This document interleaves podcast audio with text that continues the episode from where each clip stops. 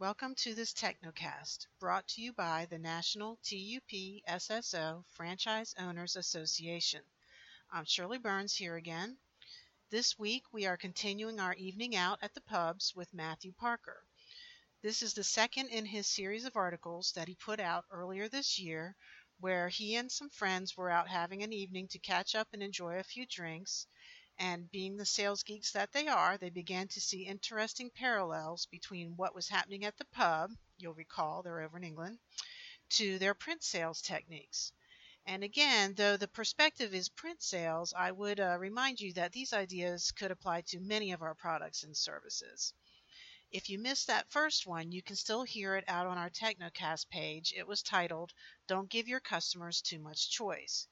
And in that one, he discussed traps that we frequently encounter when trying to give options to our customers that have the inadvertent effect of creating confusion and possibly the loss of the sale instead of what we need, which is clarity and value. And today's uh, series uh, actually builds on that a little bit. This one is titled How to Stop a Prospect from Buying. Uh, again, we've put the link to the original article in the show notes, so you can always go and read it there yourself if you like. And this one is also very short, so I'm going to read it to you in its entirety and then uh, wrap it up with a couple of thoughts. Here goes. How to stop a prospect from buying. Here's how to put my friend off his beer in one word.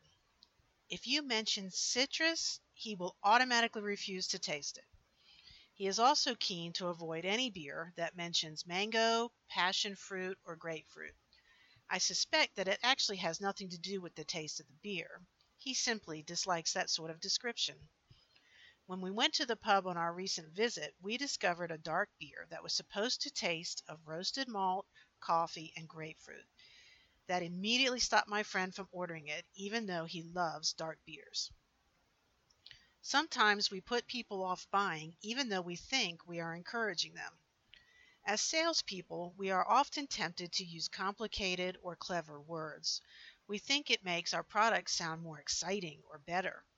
However, these words often have exactly the opposite effect on the customer.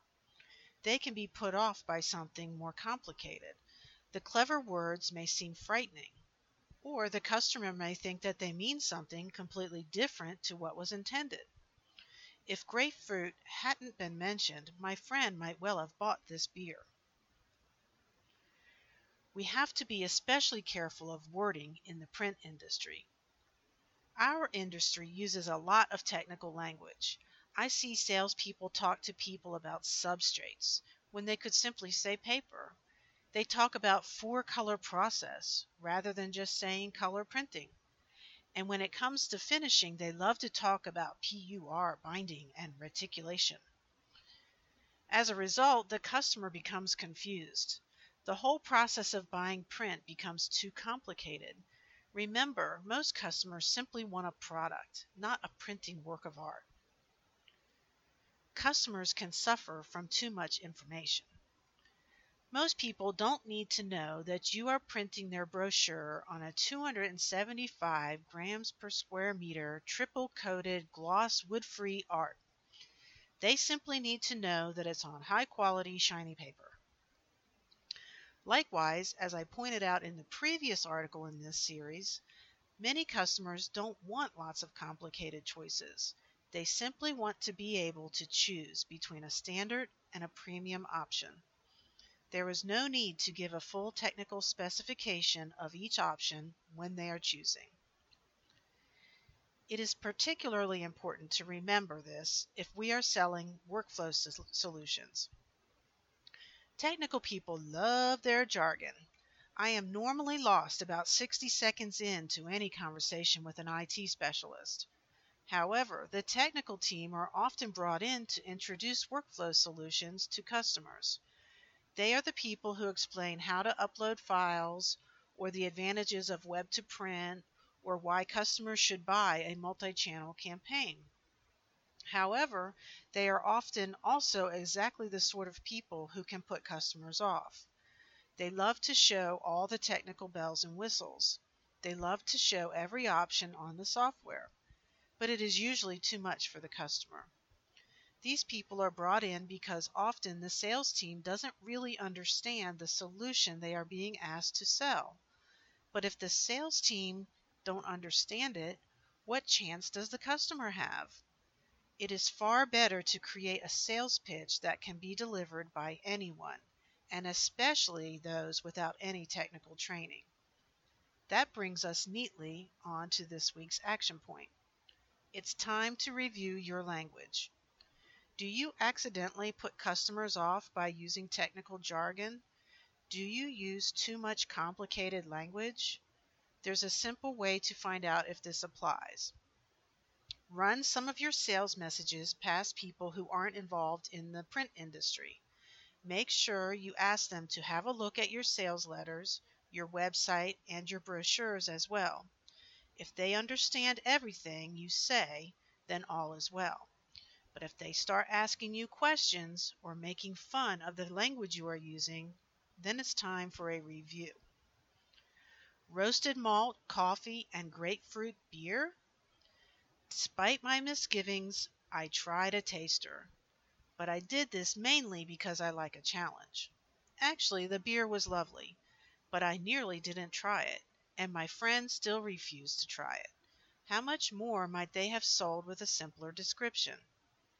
Make sure you keep it simple to sell more print.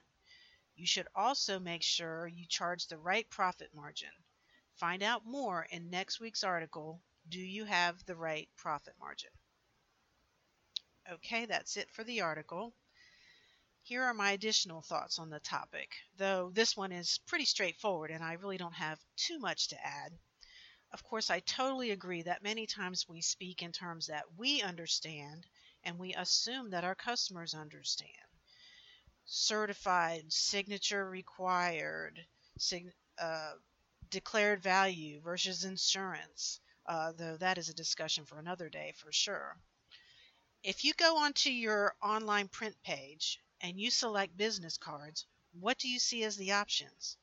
16 point full color high gloss, 16 point full color uncoated, 16 point full color matte, 10 point, 14 point, lather, rinse, repeat. Seriously?